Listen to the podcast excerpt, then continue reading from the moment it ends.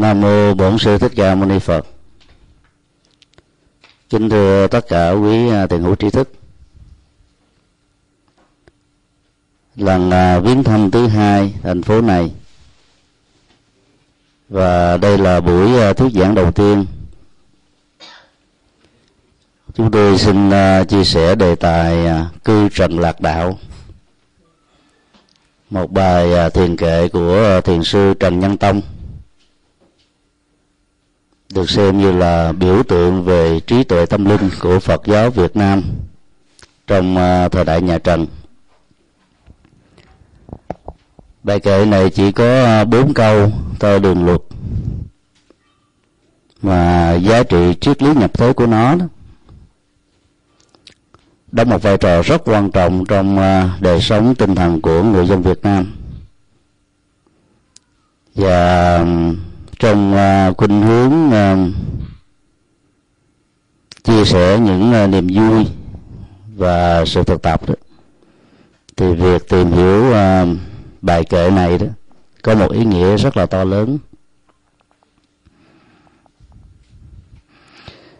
Chúng tôi xin uh, sử dụng bài dịch nghĩa uh, thông thường để uh, chúng ta dễ dàng nắm được ý tưởng của nó và việc phân tích về à, nội dung của bài kệ này đó sẽ làm cho chúng ta dễ dàng thấy rất rõ được uh, triết học Phật giáo Việt Nam đó là một triết học nhập thế và giá trị của nó đó vẫn còn uh, tính ứng dụng và thích hợp trong uh, thời đại ngày nay. Ở đời vui đạo hãy tùy duyên khát uống đói ăn, mệt ngủ liền. Trong nhà có báo, thôi tìm kiếm. Đối cảnh, vô tâm, chớ hỏi thiền. Mỗi một câu là một triết lý hành trì. Và tổng hợp bốn câu này lại đó thì ờ, ta có một triết lý nhập thế. Rất là năng động và rất là tích cực ngày à, 9 tây tháng 8 năm 2008 vừa qua chúng tôi được thỉnh mời đến uh, tư gia của uh, cư sĩ Nguyên Tu.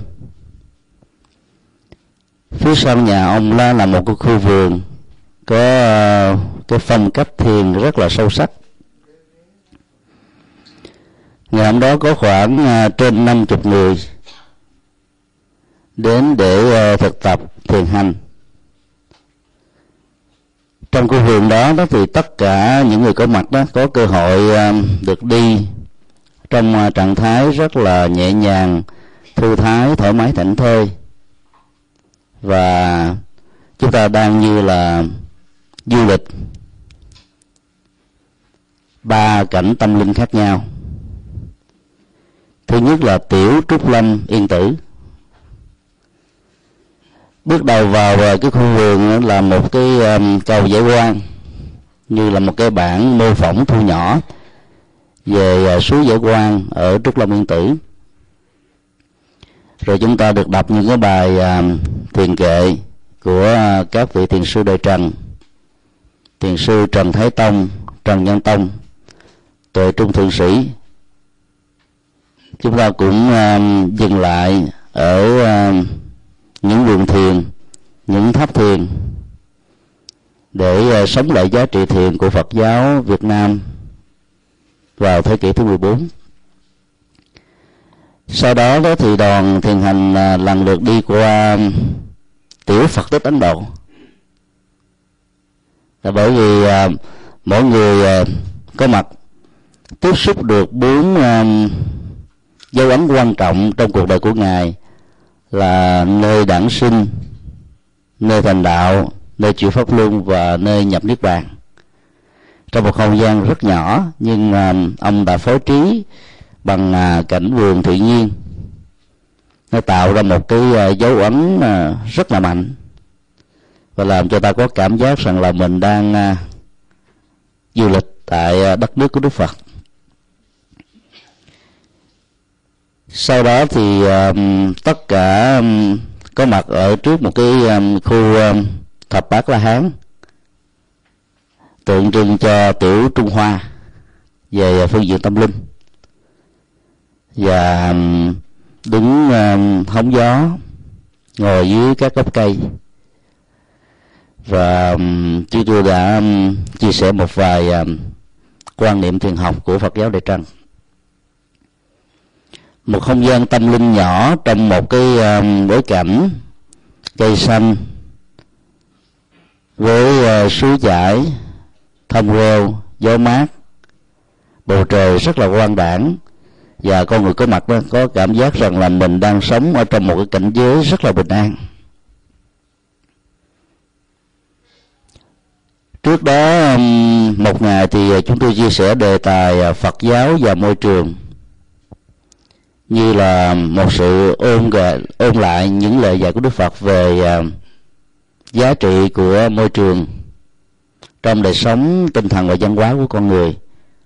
Mà ngày nay đó chủ nghĩa toàn cầu hóa đó đã khai thác nó một cách uh, quá nhiều dẫn đến sự cạn kiệt nguồn tài nguyên thiên nhiên và tạo ra mối đe dọa cho sự sống của con người và sự cân bằng sinh thái nói chung. Có mặt trong một cái khu vườn như thế đó, mà ta lại được uh, ôn bài à, thiền kệ của thiền sư trần nhân tông đó. Nó là một điều rất là thú vị. Ở đây thì mình đang ở trong uh, không gian của ngôi nhà. Sáng uh, hôm qua và buổi chiều hôm qua đó thì chúng tôi đi uh, xung quanh khu vực này. Cái bố trí về um, nhà cửa tại đây đó là một mô hình à, khá lý tưởng. Vì à, nhà nằm xen kẽ với những cây cổ thụ rất yên tĩnh như không gian thiền. Có mặt à, ở nhiều bang trên Hoa Kỳ và một số quốc gia tiên tiến khác đó thì chúng ta thấy được là cái phước báo nhân gian mà con người tại đây dù à, di cư ở nhiều quốc gia khác nhau. Như đang sống trong một cái à, phương tiện hết sức là bình an và hạnh phúc. Và nếu mình gắn với cái chất thiền theo tinh thần dạy của thiền sư trần văn tông đó, thì cái chất lượng bình an và hạnh phúc đó nó sẽ được lớn hơn, nhiều hơn triết lý của bài kệ này là ở đời vui đạo. Cho phép chúng ta phân chia ra hai loại, hạnh phúc. Và hạnh phúc thế gian là vui đời hạnh phúc um, của phật giáo là vui đạo. Cái nền tảng của um, hai phương diện hạnh phúc này đó, nó xoay quanh đời sống mà chúng ta đang có mặt như là một thực tại. Và con người có mặt như là một hữu thể đang phải à, đối diện với rất nhiều sự thật khổ đau của kiếp người như là già bệnh chết. Thương yêu mà phải chia lìa ghét nhau mà phải gặp gỡ. Ước muốn mà không được thành tựu. Và cái à, um, cấu trúc sinh học tâm vật lý tạo nên con người này đó gần như là không chiều theo ý mình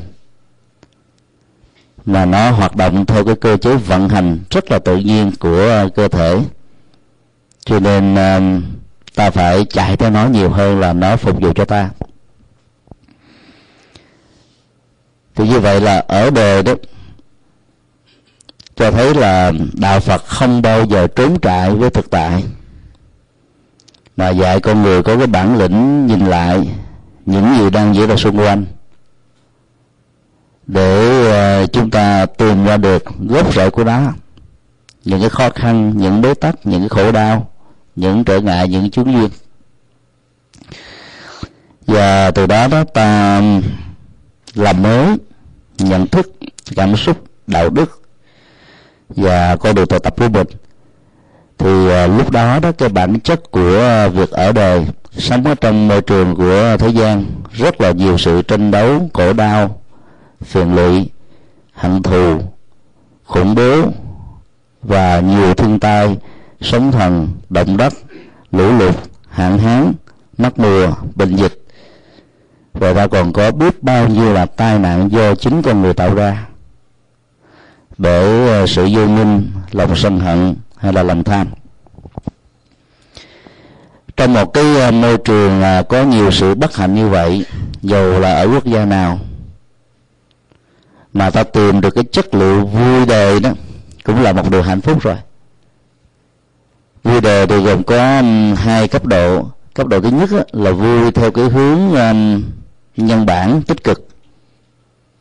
Đó là sống một cách um, chân thành có đạo đức có hạnh phúc thuận với luật pháp thuận với lương tâm thuận với um, các cái quy luật um, của đời sống và nhờ à, ta sống bằng một cái bản lĩnh um, như thế đó thì uh, con người uh, có được niềm vui. Và đỉnh cao nhất của niềm vui này đó là thỏa mãn các giá trị khoái lạc giác quan. Phục vụ cho con mắt cho lỗ mũi cho cái miệng cho cái thân và cho ý tưởng. Các hạnh phúc lớn nhất mà con người đạt được đó nó không thuộc về vật chất vì vật chất đó chỉ là một cái phương tiện để tạo ra cái cảm giác thoải mái thôi. Mà điều chính yếu đó là chúng ta đạt được cái giá trị hạnh phúc bên trong. Cái này đó nó tồn tại tôi nói là lâu dài.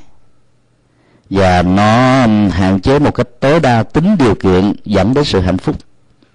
Bởi vì à, tiếp nhận cái à, vui đời bằng tính điều kiện đó thì sự bền bỉ của nó đó là một thách đố khi có điều kiện hội đủ, thì hạnh phúc có mặt. Khi à, các điều kiện không hội đủ đó, thì à, hạnh phúc bị à, bị thay đổi.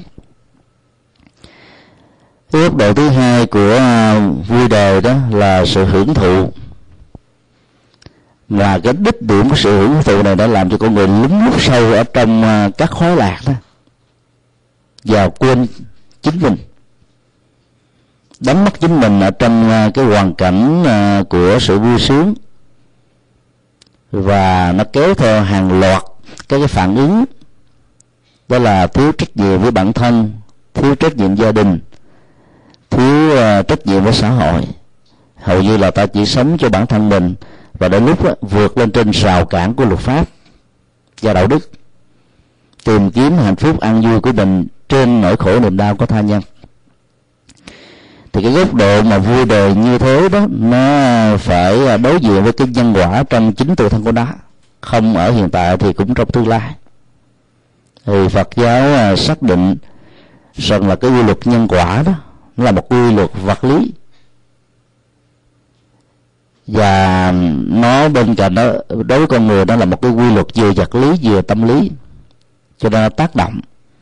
Có những cái chúng ta chưa thấy hết ở cái mấu chốt hiện tại nhưng uh, ta phải gánh lấy nó trong tương lai. Và do vậy ờ, nhà Phật dạy đó là trong cái vui của đời làm sao đó ta khai phát được ở mức độ tối đa càng tốt giá trị phước báo trên sự chân chính. Để ờ, mỗi một cái động tác của việc là tiếp thu và hưởng cái phước báo này đó nó không tạo ra trạng thái tâm lý rai rứt hối hận về sau này. Những ờ, dự án được đăng ở trên các tờ báo, các phương tiện truyền thông đó, cho chúng ta một cái ờ, xác quyết về nhân quả rằng là có thể 10 năm trước, họ được xem là sống nhẫn nhơ ngoài pháp luật. 20 năm trước 30 năm trước. Và bây giờ khi bị phanh phui, các cái dù che đó, nó không còn nữa đó thì toàn bộ cái đời sống đó, đó cái vui vui đời đó nó bị sụp đổ hoàn toàn. Và đối diện trước um, tù ngục án tử hình chung thân và nhiều phương diện mà lương tâm hành hạ bản thân của người hưởng cái vui đời ở trên việc mà sai phạm luật pháp đó làm cho họ mới nhận diện ra được rằng là hiểu được việc này trong giai đoạn này đó cũng đã quá muộn màng lắm rồi. Chúng tôi đã có cơ hội có mặt năm lần ở trong à, trại giam K20 huyện Dòng Trôm tỉnh Bến Tre. Thuyết giảng cho hai ngàn phạm nhân với mức án hình sự từ 5 năm đến 20 năm tù giam. Và sau những cái buổi thuyết giảng đó thì à, chúng tôi có cái phần um, tiếp xúc riêng. Bất cứ ai muốn tiếp xúc và hỏi những điều uh, riêng thì chúng tôi đều uh, tạo cơ hội để cho cái buổi gặp gỡ đó được có mặt. Thì nhiều người uh, mới nói rằng là khi mà vào ở trong uh, trại đó họ nghĩ là tương lai của họ không còn nữa.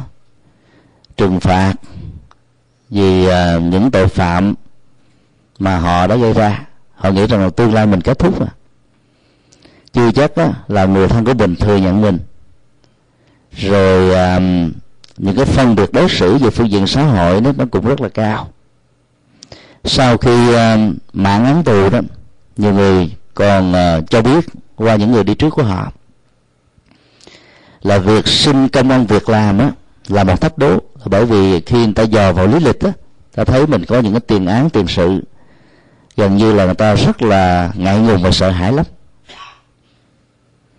thì khi mà nghe được uh, những bài giảng về uh, tự do nội tại làm mới cuộc đời quay đầu là bờ đứng dậy sau vấp ngã đó thì họ có thêm một cái niềm tin rằng là cái quá khứ xấu của họ nó không phải là dấu chấm cuối cùng của cuộc sống. Mà họ nếu có những nỗ lực chân chính có thể làm mới được cuộc đời. Như vậy là cái vui đời à, ở trong cái vị mặn của tha nhân đó nó không phải là một cái định mệnh, mà nó chỉ là một sự hiểu lầm, cố tình hay là vô ý. Và khi ta nỗ lực quay đầu đó, thì ta vẫn có cơ hội để làm mới được. Giá trị nhân quả ở đạo phật đó là nằm ở chỗ là giúp cho mình giải nghiệp. Không chấp nhận một định mệnh đã được an bài. Bây giờ đó đó, ta làm mới cuộc sống, hàng giờ, hàng giây, hàng phút như vậy là nếu ở trong cái um, bối cảnh của um, ở đời vui đời đó mà ta hiểu được bản chất của cái niềm vui đời là có giới hạn và nếu không làm chủ được nó đó thì mình uh, sẽ rơi vào cái tình trạng là phải chịu trách nhiệm nhân quả trước lương tâm và trước luật pháp. Thì lúc đó đó cái sự vui đời này nó bắt đầu nó hướng về cái giá trị về đạo. Cho nên rất nhiều người phật tử và các hành giả nói chung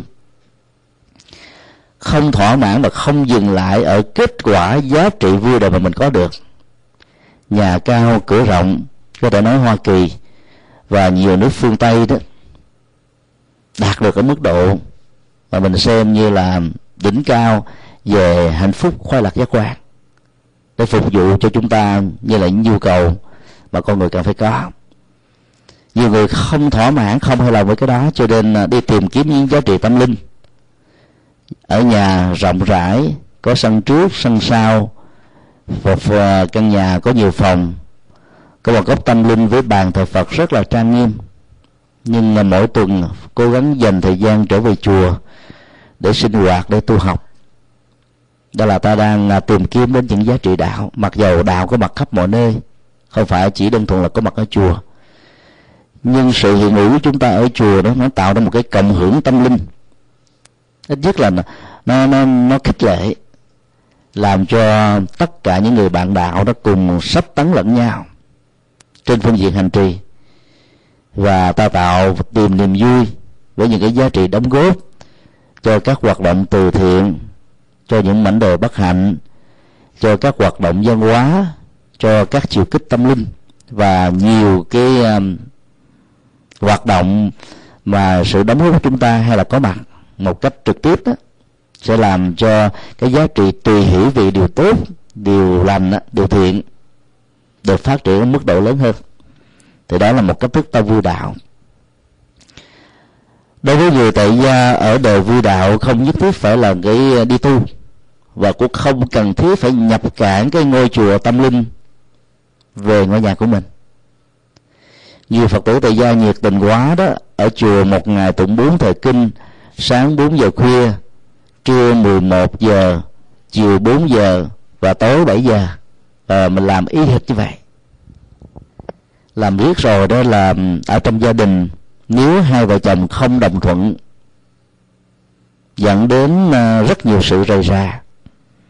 cho nên đối với người tại gia ở đời vui đạo đó nó nên thực hiện một mức độ tương đối thôi. Ta đừng nên bắt chước trở thành thầy tu hay là sư cô ở các chùa bởi vì à, cái nhu cầu vui đạo của họ đó là một trăm phần trăm. Xả bỏ hết tất cả những thứ về à, thế gian để à, tìm kiếm giá trị hạnh phúc và chia sẻ cho tha nhân. Còn chúng ta là những người sống ở mức độ là vui đạo một cách hợp pháp. Vui đạo một cách là nó có giá trị đạo đức để trong việc hưởng phước báo, ta không bị lúng lúc sâu ở trong chủ nghĩa hưởng thụ cho nên cái việc mà vui đạo ở nhà đó nó vừa phải thôi. Làm sao cho người vợ hay người chồng của mình trong lúc đó chưa có thể chia sẻ được cái giá trị vui đạo của chúng ta là với tư cách là cùng một tôn giáo tôi là đạo phật, cùng một pháp môn tu tập, hoặc là thiền, hoặc là tịnh độ, hoặc là mật tông. Không tạo ra bất kỳ một cái sự trở ngại gì ở trong cái sự sinh hoạt. Và kể từ khi tâm vui đạo tại nhà, thì người chồng và người vợ của chúng ta đó có cảm giác rằng là chồng của mình, vợ của mình dễ thương hơn, tốt hơn, cởi mở hơn, quan hỷ hơn, và tạo ra nhiều giá trị niềm vui cho gia đình hơn. Con cái đó, thấy cha mẹ của mình ngày càng dễ kính hơn, và cha mẹ nhìn thấy con cái đó ngày càng hiếu thảo hơn, có trách nhiệm cho tương lai và sống giữ được cái nền văn hóa của dân tộc Việt Nam, dù đang có mặt ở một nước gia mà việc tiếp xúc với nền văn hóa mới đó là một thách đố và đã làm thay đổi cái cấu trúc văn hóa gốc mà chúng ta mang theo. Như vậy là bản chất ở đời vui đạo của người xuất gia nó phải khác với người tại gia, và ngược lại người tại gia cũng không cần phải có cái nhu cầu tương tự như là người xuất gia. Bởi vì cái thực phẩm tâm linh cái niềm vui đạo đó ai hai bên nó khác nhau.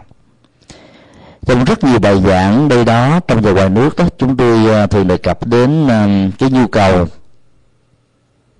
cần phải xuất bản hai bộ kinh điển kinh điển cho người tại gia và kinh điển cho người xuất gia. Trong um, mấy năm vừa qua chúng tôi đang phiên dịch có lẽ thêm vài năm nữa sẽ hoàn tất. Thì cái bộ kinh điển cho người tại gia nó có một cái cấu trúc tâm linh khác hoàn toàn với người xuất gia bởi vì người tại gia đó cần có tình yêu, hôn nhân, hạnh phúc gia đình. Tề gia, trị quốc, bình thiên hạ, các lĩnh vực, các ngành nghề gần như là mình không thể nào không quan tâm. Và trên ba trăm ngàn bài kinh Đức Phật thuyết giảng đó, đề cập đến các vấn đề đó rất là nhiều. Các giá trị tham khảo đó bây giờ vẫn còn thích ứng cho thời đại này. Trong khi đó đó cái kinh thánh cho người xuất gia nó khác. Bởi vì người xuất gia đi trên con đường giải thoát rũ bỏ hết tất cả những gì đó thuộc về trật tục không quan tâm không dấn thân như là người tại gia. Và dành thời gian để phát triển tâm linh làm sao đó cho việc mà vay mượn sự đóng góp tiền của của người tại gia cho việc tu học của mình đó, tạo ra một thành quả hiện tại để mình đền trả lại cái à, cống hiến và đóng góp của tha nhân. Do đó đó những bài kinh đó là những bài kinh đi về đời sống nội tâm chuyển hóa lòng tham lòng sân lòng si và những cái kỹ năng um, thực tập để tháo gỡ những cái bế tắc của người tại gia phải hướng dẫn họ một cách có nghệ thuật như thế nào. Rồi nó cũng còn có những cái à, đối thoại à, liên pháp môn giữa thiền mật và tịnh mà tất cả những người xuất gia cần phải đọc hết truyền thống kinh điển của các trường phái này. Để ta có được một cái tinh thần dung thông vô ngại, không thấy pháp môn khác là một trở ngại cho mình và ngược lại. Ngoài ra đó thì trong cuộc đời của đức phật đó có đến cả hàng trăm bài kinh thuộc về đối thoại liên tôn giáo và đối thoại liên triết học. Mà những người xuất gia khi à, hoàn truyền à, ngoài thế gian đó thế nào cũng phải à, đối thoại một cách tình cờ hay là được yêu cầu hay là một cách bắt buộc nào đó. Thì những cái kỹ năng đó nó giúp cho người xuất gia đó thể hiện rõ được cái lập trường tu học của mình à, trên con đường tu và trên con đường làm đạo nói chung. Rồi à, có những cái bài kinh dạy về cái con đường giải thoát mà người tại gia thì không cần có nhu cầu đó. Giải thoát khỏi sanh tử luân hồi còn người tại gia chỉ cần có được hạnh phúc ở trong tiến trình của à, sự tái sanh là đủ rồi. Như vậy là ở đời du đạo của người tu khác và mang tính chuyên môn hơn là ở đời du đạo của người tại gia. Thì cái quan trọng đó trong sự khác biệt và những um, cái à, bước ngoặt của lịch sử khác nhau thì thiền sư trần nhân tâm dạy chúng ta ba chữ thôi. Hãy tùy duyên. Đó là một học thuyết mà ý nghĩa về phương diện xã hội của nó đó ta không thể nào tìm thấy ở trong nguyên ngữ của Bali hay là Sanskrit. Mà nó là một cái phần ứng dụng về à, học thuyết um, Bồ Tát đạo của Phật giáo nói chung. Tùy duyên của Phật giáo nó khác với cái uh, hiểu ở trong dân gian là cuốn theo chiều gió hay là nắng bên nào thì mình che bên đó hoặc là mình để cho vận mệnh của mình nó trôi như là một chiếc lục bình thôi, như vậy là ta bị chạy theo duyên chứ không phải là tùy duyên. Tùy duyên đó là một cái học thuyết về xã hội. Mà Phật giáo dạy chúng ta là giàu trong hoàn cảnh thuận hay là nghịch ta vẫn có thể ở đời vui đời và ở đời vui đạo được. Những người không có được tinh thần tùy duyên đó thì à, lúc nào thuận đó thì cảm thấy được hạnh phúc. Nhưng mà lúc nào nghịch đó, thì cảm thấy được khổ đau. Và bị ám ảnh bởi cái nỗi khổ đau trong quá khứ khổ đau trong hiện tại và khổ đau trong tương lai làm cho họ mất hết các cái năng lực để tìm kiếm các giải pháp trị liệu cho cho bản thân mình. Cho nên um, nó buộc ta phải um, xem nghịch cảnh đó, là một phương tiện mà sự hỗ trợ của nó đó có thể làm cho trí quyền của mình ngày càng lớn hơn. Bản lĩnh chịu đựng của mình đó ngày càng vững chãi hơn. Kinh nghiệm của mình ngày càng dài dặn hơn. Con đường tâm linh của mình nó lại có chiều sâu hơn. Nói như thế không có nghĩa là đạo phật khích lệ cái nghịch cảnh. Vì nghịch cảnh là một cái cái phước báo, không khích lệ nó.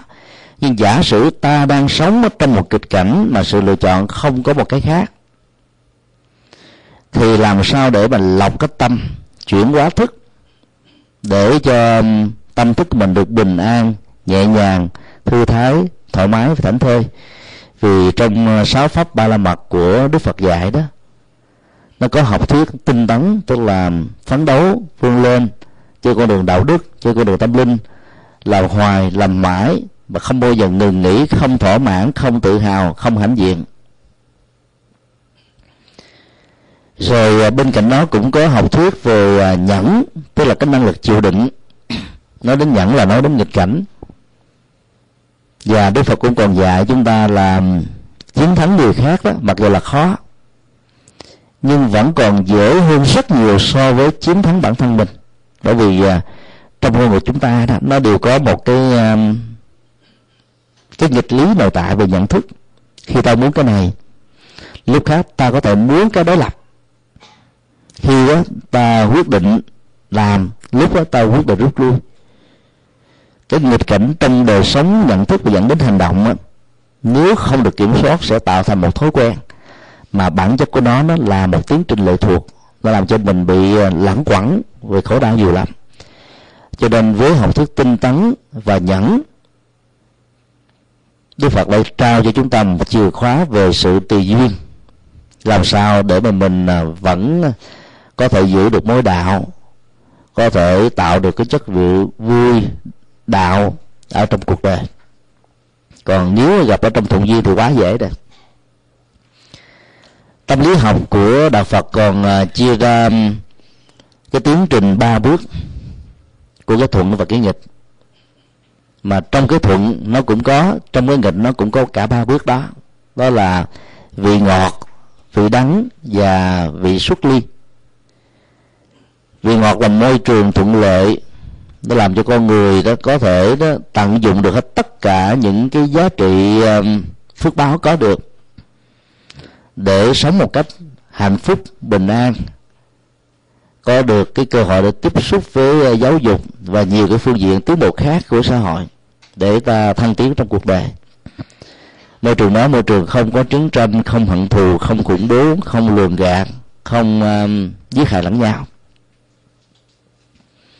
thì trong cái vị ngọt ta ít khi nào có cái tâm niệm muốn xuất ly lắm. Vì à, cái chuyện gì hưởng thụ và có thói quen ở trên cái phương tiện thuận đó đó làm cho chúng ta hài lòng. Và cái gì hài lòng đó nó dễ dàng dẫn đến cái trạng thái tâm lý chấp trước. Cái vị thứ hai là vị đắng tức là cái nghịch cảnh trướng duyên thử thách gian trung.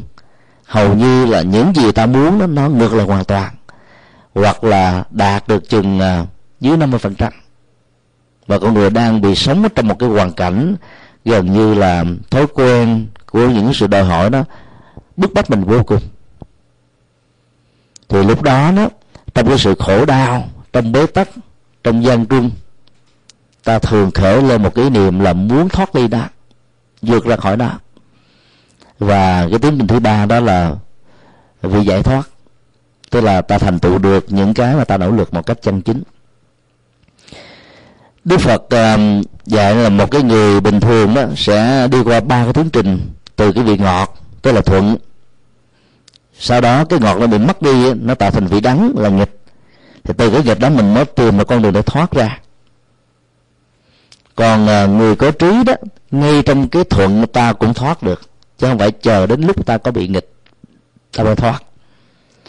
Do đó vượt lên trên cái này đó, nó gọi là ở đời du đạo và vui đó nó là ở một mức độ nó, nó giúp cho mình có được một cái năng lực buông xả những cái um, khổ đau của tâm lý.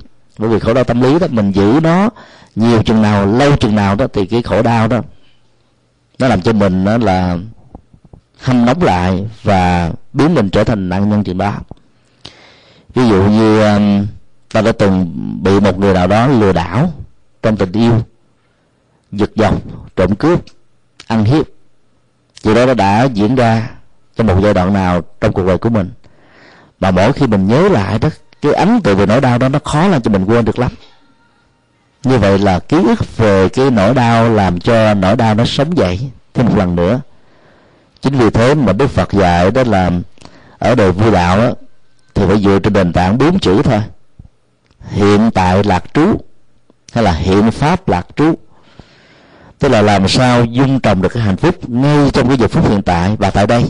Ta đừng có đi mê tưởng một thiên đường xa xôi hay là một cái cực lạc sau khi chết.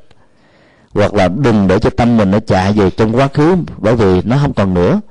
Cứ phấn đấu hiện tại, nếu ở trong quá khứ chưa thành công, ta nỗ lực lần thứ hai.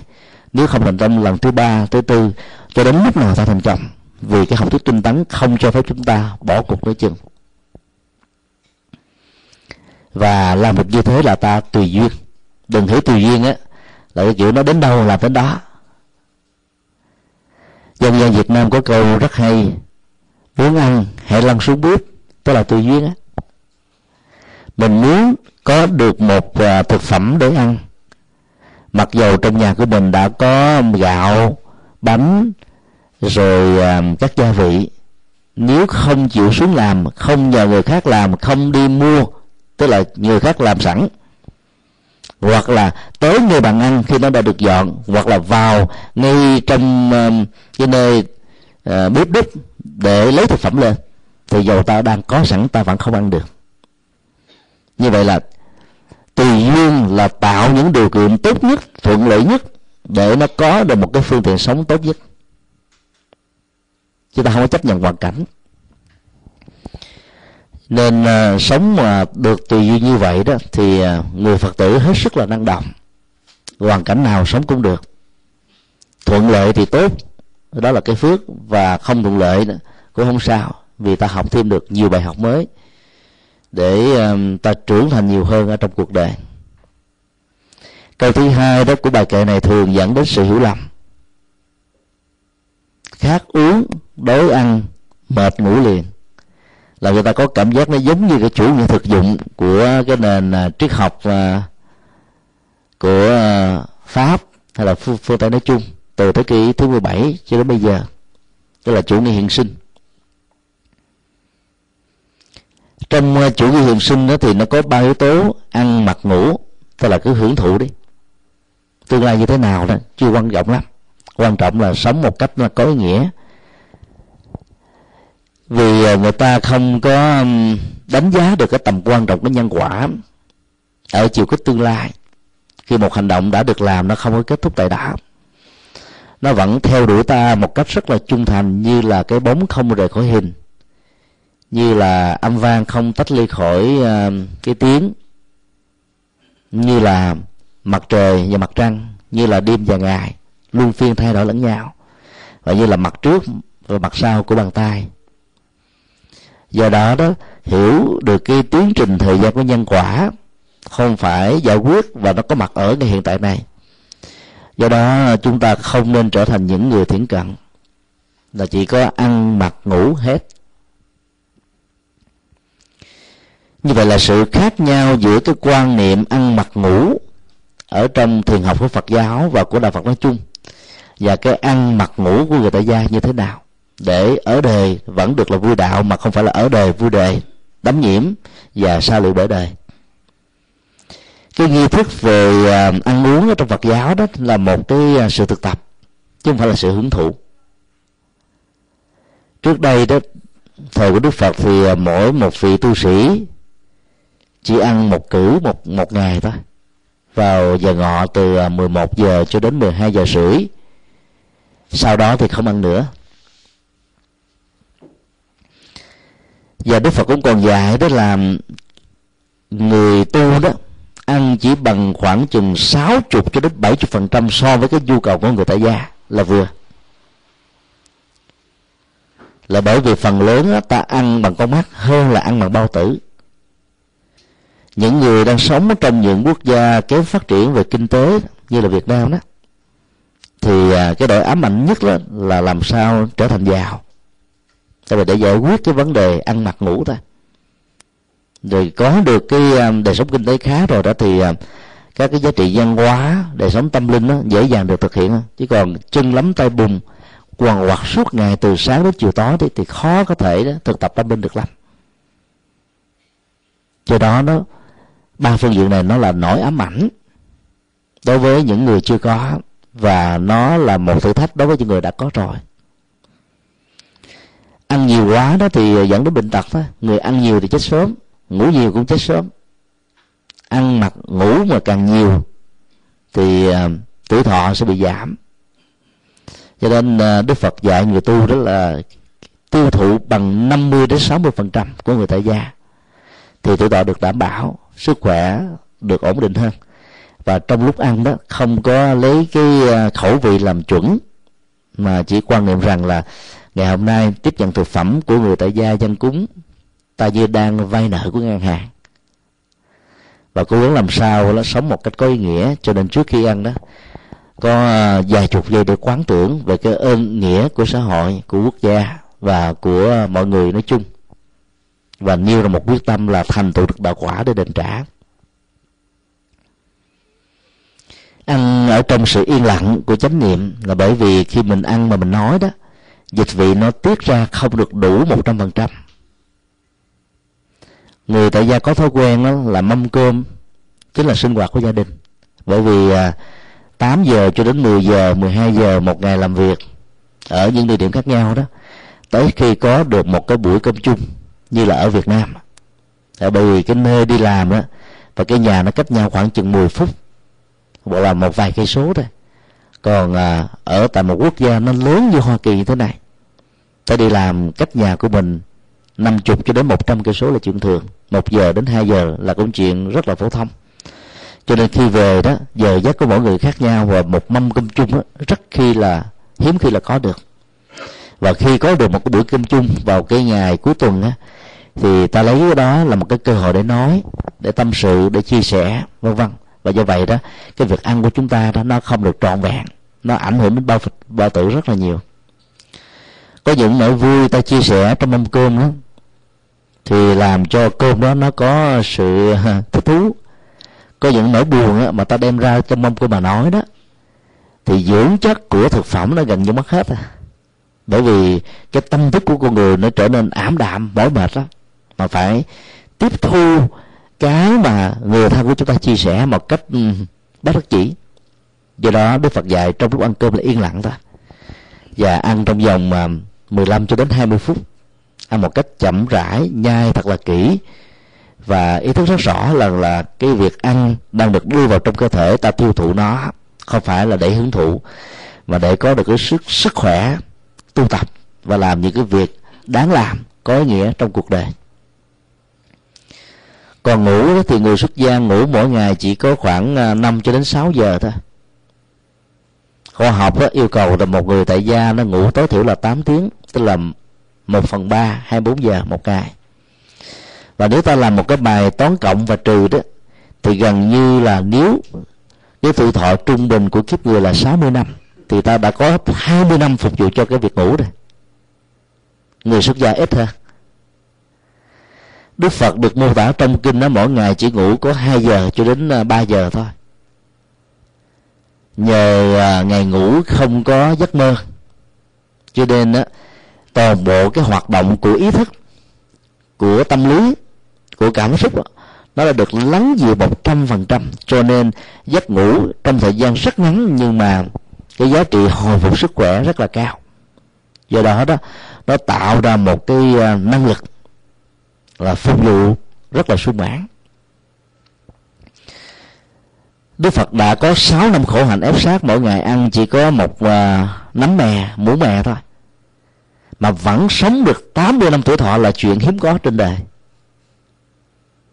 Là nhờ vì giấc ngủ của ngài nó không có giấc mơ. Tâm lý học ngày nay cho chúng ta biết là trong một đêm ngủ, ta có từ um, năm ba giấc mơ cho đến à, một trăm, hai trăm giấc mơ tùy theo người. Ai thần kinh suy nhược nhiều đó, suy nghĩ nhiều, buồn lo nhiều, khổ đau nhiều, phiền não nhiều, thì giấc mơ sẽ nhiều mà phần lớn là ác mộng ta thấy bị người khác hại mình, hoặc là mình trả thù được người khác. Hay là những cái nỗi sợ hãi kinh hoàng do cái tiến trình sống bị khủng bố đó, nó ám ảnh mình nhiều quá trong ban ngày, thì đã tái diễn lại về ban đêm. Cho nên trước khi ngủ đức phật dạy đó, tất cả những người xuất gia đó, quán từ bi đầu tiên đó là việc thực tập từ bi đó là đối với người thân người thương vì à, cái chất liệu đó nó thể hiện trên cái tình thân quyến dễ hơn là người dân nước lạ. Sau đó là mình trải tâm ra đối với người ta không quen và rộng hơn nữa là, là trải tâm ta đối với những người kẻ thù hoặc là những người cho ta là kẻ thù. Rồi đối với uh, các loài động vật các loài thảo mộc bài kinh từ bi này đó đức phật uh, dạy rất là sâu sắc chúng tôi có um, đưa vào trong ấn bản kinh tụng hàng ngày do chúng tôi biên tập. Tổng hợp 49 bài kinh đó.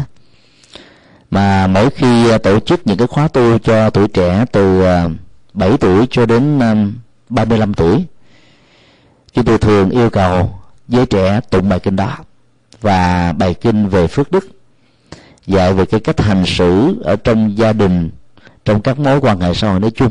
Đây là những điều mà con người không ai có thể à, không liên hệ đến, cho nên nó rất là cần thì việc thực tập mà à, quán từ bi trước giấc giấc ngủ đó, nó làm cho mình à, dễ dàng ngủ lắm. Người nào giận nhiều, buồn nhiều, tức nhiều, phiền não nhiều, thì giấc ngủ rất là khó diễn ra. Cho nên dễ bị mất ngủ lắm. Và khi ngủ mà tâm không được thư giãn, ý thức không ngưng hoạt động đó, thì tuổi thọ chúng ta sẽ bị giảm theo. Cho nên ăn mặc ngủ đó là phải theo một cái tiến trình như là cái quy luật tất yếu của vũ trụ. Đừng có nghĩ rằng là mình à, giàu có, mình ăn nhiều, ngủ nhiều, mặc nhiều là mình mình khỏe, mình hạnh phúc. Thực ra nó chỉ là cái cảm giác thôi. Còn hạnh phúc nó là cái khác. Nó là sự thăng bằng cảm xúc. Một người nhà giàu có thể có 300 căn nhà. Trong một căn nhà đó có thể có nhiều phòng, mỗi phòng có nhiều giường giàu giàu như thế không có nghĩa là sáng anh ta hay là chị ta ở căn nhà A. Hai tiếng sau đó ở nhà B, ba tiếng sau đó ở nhà C. Rồi là chiều ở một nhà khác, tối một nhà khác. À, đầu hôm ngủ ở giường A, giữa hôm ngủ ở giường B, cuối hôm ngủ ở giường C. Không ai làm như thế. Cho nên cái nhu cầu thực tế để phục vụ cho cái um, cái cái cái uh, ở đó, nó chỉ cần ở mức độ mà tâm mình được hạnh phúc và bình an này. còn cái ăn đó thì người càng giàu người ta càng ý thức kiêng ăn. Ăn kiêng ở cũng nhiều lắm. Càng nổi tiếng thì người ta còn kiêng ăn. Nữ thì để tạo ra cái vóc dáng đẹp. Nam á, là để cho nó đừng bị béo phì. Rồi giả sử mà mình à, à, lục phủ ngũ tạng nó tốt quá uống nước không mà nó vẫn ờ, mập đó thì phải đi tập thể dục.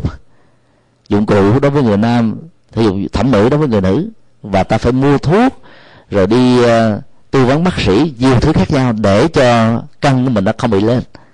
Cho nên nó là càng giàu đó ta càng ăn ít. Mà thậm chí là người giàu ăn ít và ngủ ít còn hơn là người nghèo. Người nghèo muốn được ăn nhưng mà họ không có đủ phương tiện để ăn. Nhưng khi họ được rồi thì họ cũng phải bắt chước giống như là những người khá giả thôi. Cho nên cái nhu cầu thực tế của hưởng thụ ăn mặc ngủ nó không bằng cái mắt chúng ta thấy. và cái mắt chúng ta đòi cái miệng chúng ta đòi cái thân thể này nó đòi. Do đó là uh, khi thiền sư trần nhân tông dạy khát uống đói ăn mệt ngủ liền không phải là dạy chúng ta cái muốn cái gì là làm cái đó muốn cái gì là cứ xả láng cái đó vì cái đó nó có tương lai. Mà ngài dạy chúng ta làm thuận theo cái quy luật tự nhiên nhưng để đừng để cho tâm mình bị kẹt trong hưởng sự của tự nhiên đó. Thì cái đó nó gọi là tu như vậy là người tu ở trong ăn mặc ngủ khác với cái người không tu ở chỗ đó là mình không bị đắm nhiễm chừng đó thôi. Mỗi một người xuất gia đó, chỉ có hai ba bộ đồ, không phải là mặc một năm. Mà mặc cho đến lúc nào nó bị sấp nó hư thì mới thay cái bộ mới. Mà không bao nhiêu á. Và ăn ngày xưa chỉ có một cử bây giờ thì ăn ba cử vì còn à, làm việc, rồi giảng dạy sinh hoạt, lao động nhiều ngôi chùa ở miền quê Việt Nam đó. Các nhà sư và các sư cô trụ trì phải làm ruộng, giống như là người tại gia, từ 4 giờ sáng cho đến chiều tối. Rồi sau đó là tụng niệm bái sám, hướng dẫn tâm linh cho người ta. Mà nếu ở chùa quê mà không làm công việc này đó, thì quần chúng nông dân người ta cũng không nể nữa. Do đó nó nó cũng phải tùy duyên, và cũng phải làm rất là nhiều. Mà khi mà sức lao động vừa tay chân, vừa trí óc, bỏ ra thì năng lượng calorie bị tiêu thụ đó nó quá nhiều. Mà nếu mình không nạp vào bằng à, ba kỹ ăn đó thì nó không đảm bảo được sức khỏe. Tuy nhiên là ba kỹ ăn của ờ, phật giáo bắc tông bây giờ và một kỹ ăn của phật giáo nam tông đó, về khối lượng nó cũng ngang nhau thôi. Các nhà sư nam tông ăn một cử thì cái bát nó thật là to. Để nó có thể là nuôi luôn cả đến ngày hôm sau còn à, khi ông ba cử đó thì buổi sáng đó các uh, tu sĩ bắc tông ăn có một chén thôi nhỏ. Chứ không phải là chén cái tô cái tô phở uh, uh, tàu hỏa của hoa kỳ to vô cùng. Nhìn thấy là mình ăn một ngày xe lửa không à to vô cùng ăn không hết. Phải ba người việt nam ăn hết. Lúc mới qua đó. Bởi vì à, cái cái cái khối lượng thực phẩm nó lớn quá so với cái tạng người quá nhỏ của Việt Nam thì nó không có tương thích thì cái cái bát của các nhà sư Nam Tông còn lớn hơn cái tô phở tàu lửa. Còn các nhà sư Bắc Tông thì trưa ăn hai chén chiều ăn hai chén. Tổng cộng lại một ngày cũng có năm chén đó. Còn à, nếu mình không ăn chiều đó thì chiều mình được à, uống nước trái cây. Và cái tiền để mua nước trái cây đó nó là cao hơn là ăn cơm. Nó cao hơn ăn cơm dưỡng chất nó đôi lúc này là nhiều hơn nữa. Ở việt nam ăn cơm là chính đồ ăn nó có nhiều. Còn ở hoa kỳ và nhiều nước tiến bộ đó ta ăn thực phẩm là chính còn cơm là ít. Nghề mới ăn cơm nhiều. Do đó đó cái nhu cầu thực tế nó chẳng là bao. Như vậy là không nên đánh nhiễm nó trong ăn mặc và ngủ. Khi vậy khi uh, quý vị có được điều kiện phát tâm uh, tặng cho những người tu ở trong những cái buổi trai phạm hay trai tăng đấy thì ta thường có thói quen là hỏi là hôm nay đó các thầy các sư cô ăn có ngon không? Bây giờ câu trả lời à, nếu là ngon đó, thì nó không đúng tinh thần phật dạy tức là mình bị đắm nhiễm trong hưởng thụ. Mà nếu nó không ngon đó, thì các vị sẽ buồn. Do đó thì khỏi cần hỏi chỉ cần quan sát thôi. Sẽ thấy mình sẽ biết được. Càng làm nhiều đồ ăn thịnh soạn theo cái phong cách cao lương mỹ vị của người đài loan tức là chai giả mặn đó thì một mặt nó làm hư tâm, hư lòng tự bi của người xuất gia, và mặt khác nó làm cho người xuất gia bị đánh nhiễm ở trong cái việc ăn này. Và cái thứ ba đó là nó còn, và dư thừa rất là nhiều. Trong khi đó ở chùa Việt Nam á, thì mỗi một kiểu ăn nó chỉ có hai cho đến ba món thôi. Một món rau, món đậu hũ và món canh. Chỗ nào là may mắn được ba món, bằng không chỉ có hai món thôi đồ xào hoặc là canh hoặc là đồ xào chứ không có được cái hai thêm món kho nữa thôi. Thì nếu mình dọn lên một cái ờ, tặng phẩm như vậy đó quý vị chỉ cần quan sát sau 15 phút đó những vị xuất gia ăn sạch sành xanh còn làm giàu nhiều đó thì nó còn nguyên à. Chiên nhiều vừa tốn công vừa tốn tiền vừa vừa bệnh tật nữa mà người ta lại ăn không được. Cho nên ờ, chỉ, chỉ cần quan sát và thấy là ta biết là ăn nó có hợp khẩu không hợp khẩu thôi. Còn người xuất gia thì không bận tâm về cái này. Cho nên họ ăn không có khen chê. Đó là cho sao ăn vậy? Do đó đó là làm chủ được ăn mặc và ngủ. Thì à, ta làm chủ được dòng cảm xúc của mình. Câu thứ ba đó trong nhà có bảo thôi tìm kiếm là một cái uh, tiến trình nhận thức giúp chúng ta quay vào bên trong, thay vì đi tìm kiếm bên ngoài. Gia tài thì nó có hai loại. Gia tài về vật chất, bao gồm là nhà cửa của báo, tiền bạc. Ta để tại nhà hay là ta để ở um, nhà hàng, hay nhà nhà băng là tùy theo sự lựa chọn và văn hóa của từng dân tộc. Nhưng mà cất của báo ở nhà đó, đến lúc đó nó là một sự mời gọi, rắc rối trộm cắp về cho nên thế giới phương tây có cái hay ở chỗ đó là người ta để tiền tài sản ở ngân hàng. Còn việt nam á, thì người ta ít để ngân hàng mà để tại nhà. Tiền mặt bởi vì cái dân hóa mua bán ở việt nam là mua đứt bán đoạn. Nếu không có tiền mặt là hầu, hầu như là các cái giao dịch nó bị trở ngại. Còn à, trong nền văn hóa của kinh tế thị trường đó tiên tiến đó thì à, nó là mua trả góp trả phần trăm ai nợ nhiều mà thanh toán được nợ thì ờ, có được cái ờ, uy tín trong lĩnh vực này. Do đó đó là cái việc mà đi tìm kiếm của báo nó như là một thói quen thôi về đời sống vật chất. Cái đó nó có được là tốt là bởi vì nó tạo ra cái phước để mình sống một cách bình an hạnh phúc thuận lợi. Còn à, cái à, không tìm kiếm cái của báo mà đức phật dạy được thường sư trần nhân tông nêu ra ở trong bài kệ này đó, là tự giác, phật tính, vốn có ở mỗi con người và mỗi chúng loài chúng sinh.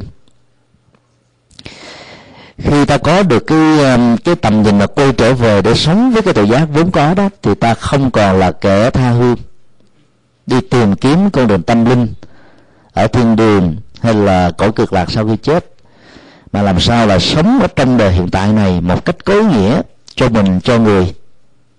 Từ lúc đó đó cái củ đáo đó, đó nó sẽ um, là cái mà ta hưởng được trước mắt.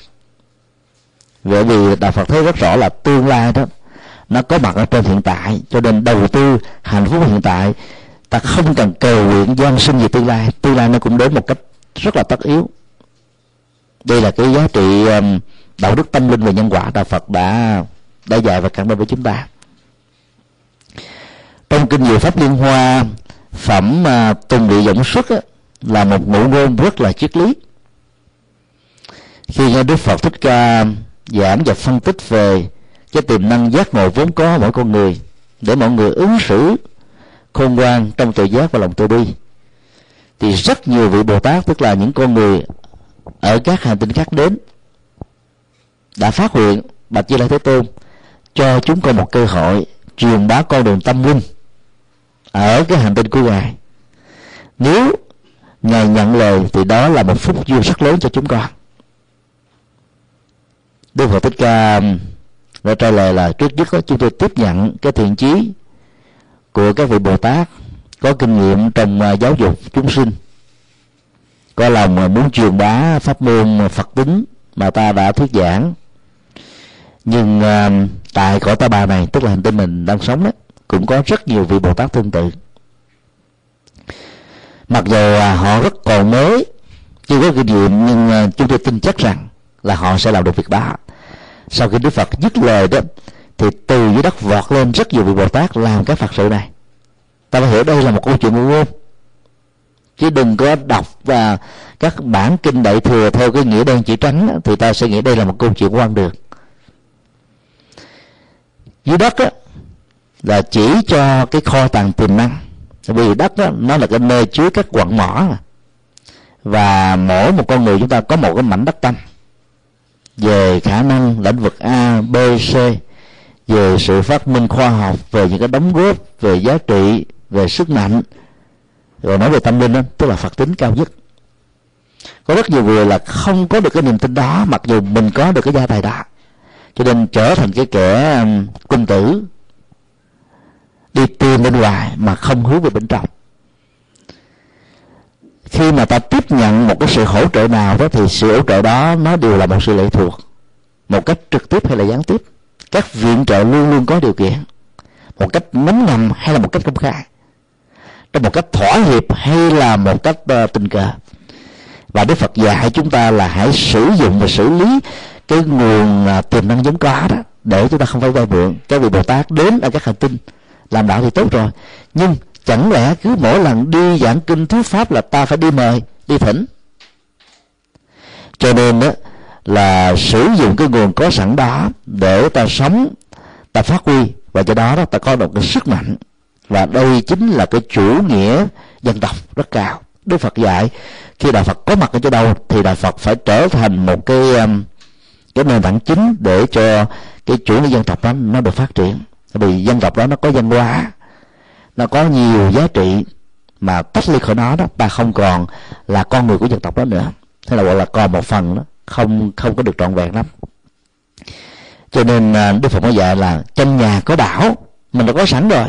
Trong kho tàng tâm mình đã có những cái gia tài đó vấn đề chỉ nằm ở chỗ là ta tin.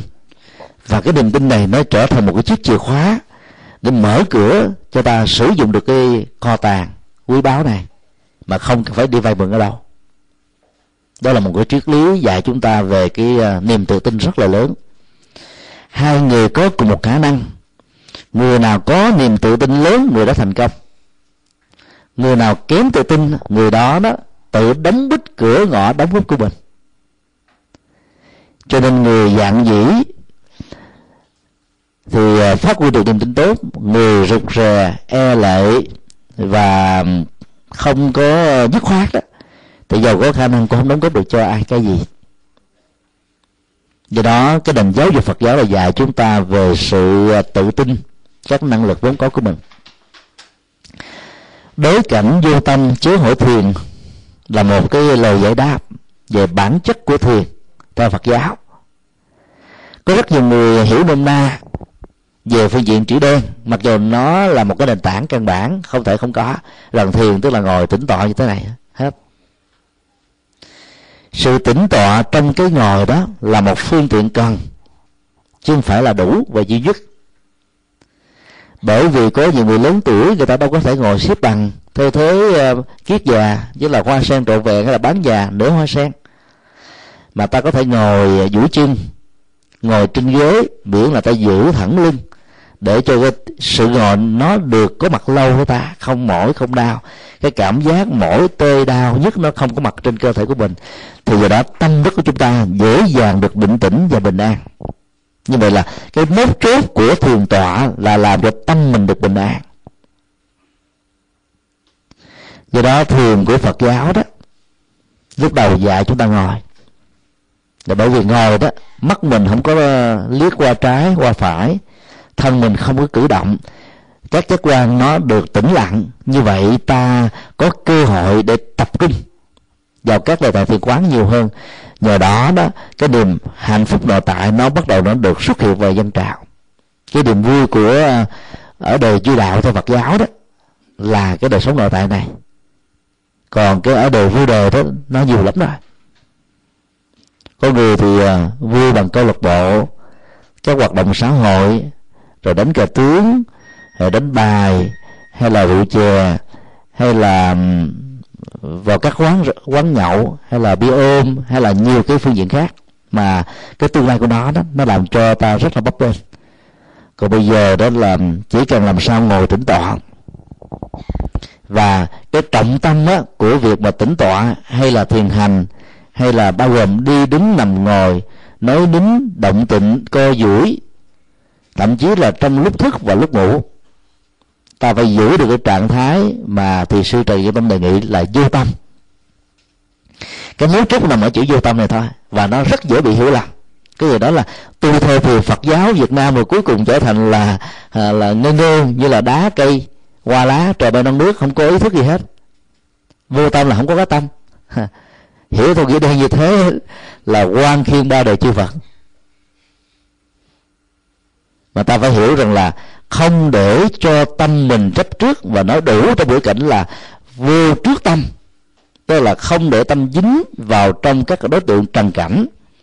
Khi mắt thấy à, sự vật, hình thái, màu sắc, khi tai nghe các loại âm thanh, khi mũi ngửi các mùi lưỡi đến các vị, thân xúc chạm và ý thức tưởng tượng về quá khứ, hiện tại và tương lai, ta làm sao để cho tâm mình được thư thả và bình an? Và trong kinh tạng Bali đặc biệt là kinh uh, tương ưng đó Đức Phật dạy đó là cái thấy chỉ đơn thuần là sự thấy cái nghe chỉ đơn thuần là sự nghe cái ngửi cái biết chỉ đơn thuần là sự ngửi sự biết. Chỉ đơn thuần là đó nó bằng với là không để cho ý thức nhị nguyên phân biệt can thiệp vào. Bởi vì nó đều dẫn tới hai cái phản ứng thuận á, thì nó đi tới phía trước dẫn đến cái tham và chấp trước. Nghịch đó thì đi tới phía trước dẫn đến cái lòng sân, kháng cự, loại trừ, xung đột, mâu thuẫn. Và hai cái này đó, nó là bản chất của khổ và vui ở đời. Hay nói cái khác đó là vui đời. Còn đức phật và thiền sư định công dạy là vui đạo đó, làm sao vượt qua hai cái phương diện ờ, thuận và nghịch này? Thuận thì tạo thành liên minh nghịch thì tạo thành đối kháng. Và cái đó ta thực tập cái sự vô tâm là để ta vượt lên trên tất cả mọi sự thù nghịch này. Và sống một cách rất là bình an mà không phải là cái người thờ ơ trước ờ, tất cả mọi vấn đề diễn ra. Vui đạo là vui như thế. Trong ờ, triết học của ờ, nghề huệ năng đó thì ờ, vô niệm cũng rất là quan trọng khi mà ý thức bắt đầu nó khởi niệm lên thì nó đã được gọi là hữu niệm. Và mọi phiền tối của cuộc đời nó nỗi khổ niềm đau, nó cũng từ cái sự khởi niệm mà ra. Do đó các vị thiền sư trung hoa dạy các hành giả thiền đó thực tập một công án hay là một cái à, câu thoại đầu để cho ý thức nó không xuất hiện thì cái đó nó được gọi là vô niệm câu thoại đầu và công án nó chỉ khác nhau ở chỗ đó là công án là một cái câu ờ, là một cái câu nói thoại đầu. Có điển tích giá trị lịch sử được một vị thiền sư sử dụng giảng dạy và khai tâm làm cho vị thiền sinh đó được kiến tánh. Còn cái câu nào nó chưa có được cái tầm dốc như thế đó thì nó được gọi là thổi đầu. Về phương diện nội dung đó, thì các vị tổ sư từ trung hoa định nghĩa thoại đầu là câu nói trước khi nó được phát khởi ý thức hay là khởi niệm. Khi câu nói được phát ngôn ra rồi đó ý thức nó được đi tính kèm theo thì lúc đó được là thoại vĩ tức là cái câu phát ngôn ra được kết thúc xong. Và về bản chất đó, thì câu thoại đầu không có nội dung. Nó hết sức là vô nghĩa. Ví dụ à, ta có câu là trước khi cha mẹ ta tức là cái người đang đặt câu hỏi đó chưa được sinh ra, thì bản lai diện mục của ta là cái gì? Cha mẹ mình còn chưa có, làm sao có mình? Như vậy là đặt câu hỏi về bản thân mình trước khi cha mẹ mình chưa có là điều hết sức là vô nghĩa. Và ta ta truy về quá khứ theo học thuyết nhân quả đi. Ta có thể là người a, người b, người c. Nhưng mà cái mục đích của câu thơ đâu không phải nằm chỗ đó. Mà nó là một cái phương tiện để cho cái ý thức dự nguyên nó không có đi tìm kiếm, đi khám phá này nọ mệt lắm và cái sự thực tập đó là để cho thư lắng được cái cõi tâm. Cho nên à, việc tìm kiếm giải pháp cho thôi đầu vào công án là một sai lầm.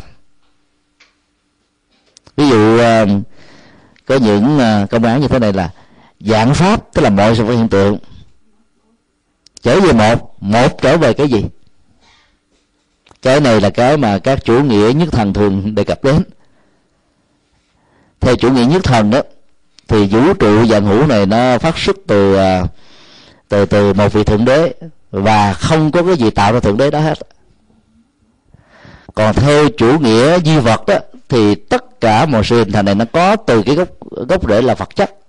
Và đức phật nói đó là một cái thiển cận và sai lầm rồi cái kết luận của họ là sau khi chết đó, con người là kết thúc không có tiến trình tái sanh.